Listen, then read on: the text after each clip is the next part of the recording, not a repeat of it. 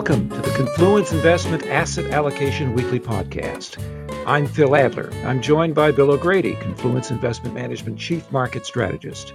The Asset Allocation Weekly Report addresses a major question today in economic circles. We've experienced a huge increase in fiscal spending in the Fed's balance sheet in order to keep the U.S. economy afloat. And the question is Is inflation a foregone conclusion as a result?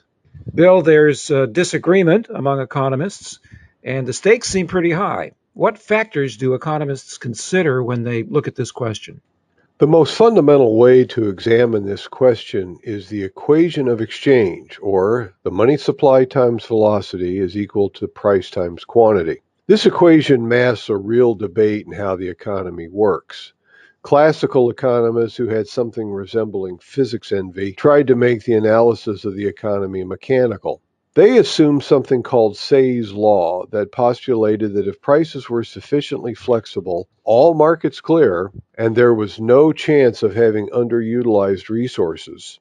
They also assumed that velocity was stable because it was based on the structure of payments, which was assumed to be fixed.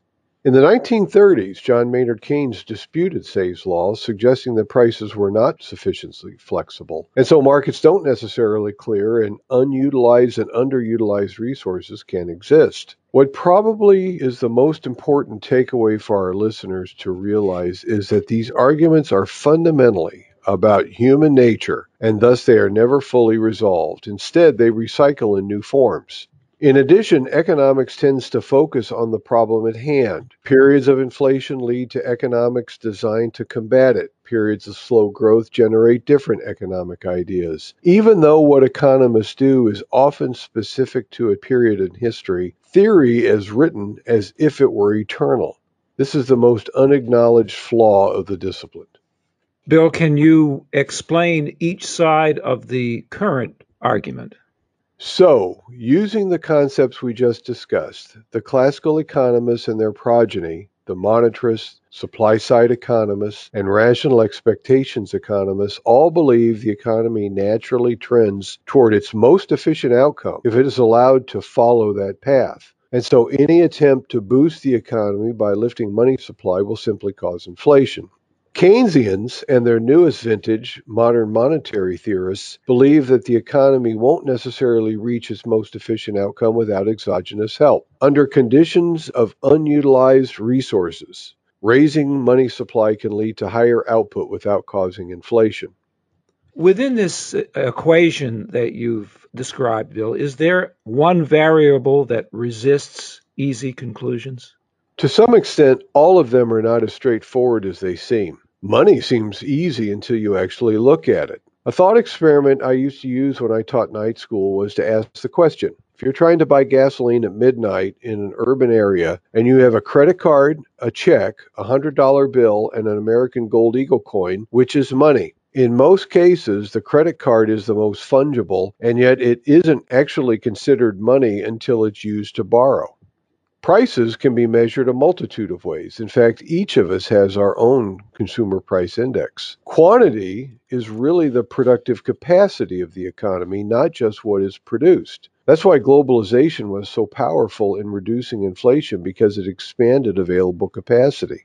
So, measuring unused capacity is difficult because it would have to include people working below their skill level due to various circumstances. But by far, the most misunderstood variable in the equation is velocity. When this concept is taught, velocity is simply a residual. It's nominal GDP divided by whatever money supply measure one uses. Thus, students tend to underestimate its importance. But in reality, how fast one spends is a function of psychology.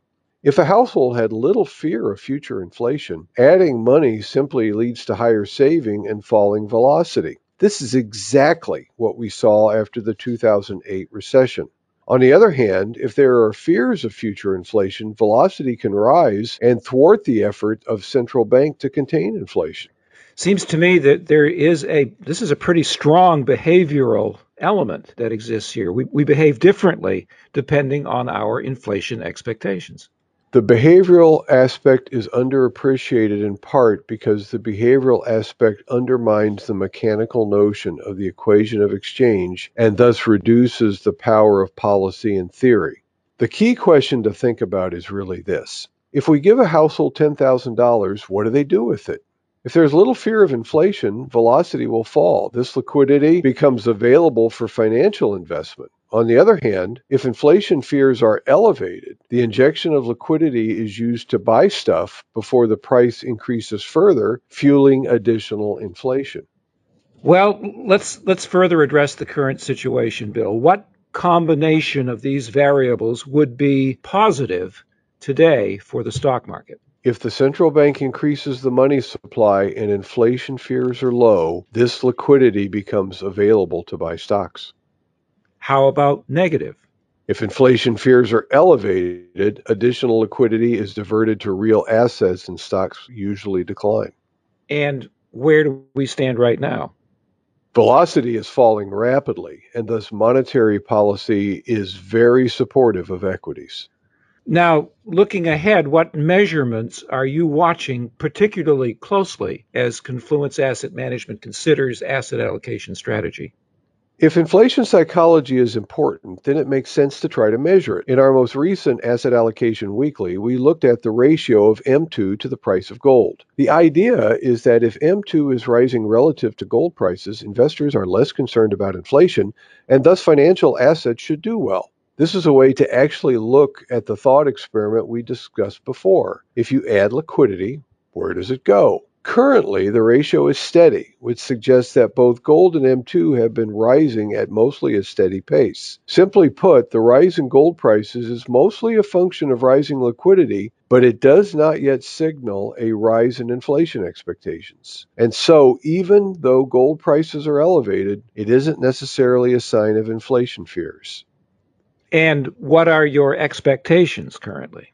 Well, we have been deploying precious metals in our asset allocation portfolios due to our expectations that if inflation expectations do rise, this allocation will provide some degree of protection to the rest of the portfolio. Given the current path of policy and the goal of extending the business cycle as we discussed last week, we view it likely that at some point inflation fears will rise. But until then, equities should benefit and precious metal prices will too. Thank you, Bill. You can find a link to the Confluence Investment Management Asset Allocation Weekly Report on the front page of confluenceinvestment.com. Also on that page, you can find a link to a PowerPoint presentation discussing charts which support the Confluence Outlook. Our discussion today is based upon sources and data believed to be accurate and reliable. We wish to state that opinions and forward looking statements expressed are subject to change without notice. This information does not constitute a solicitation or an offer to buy or sell any security. Our engineer is Dane Stoll. I'm Phil Adler.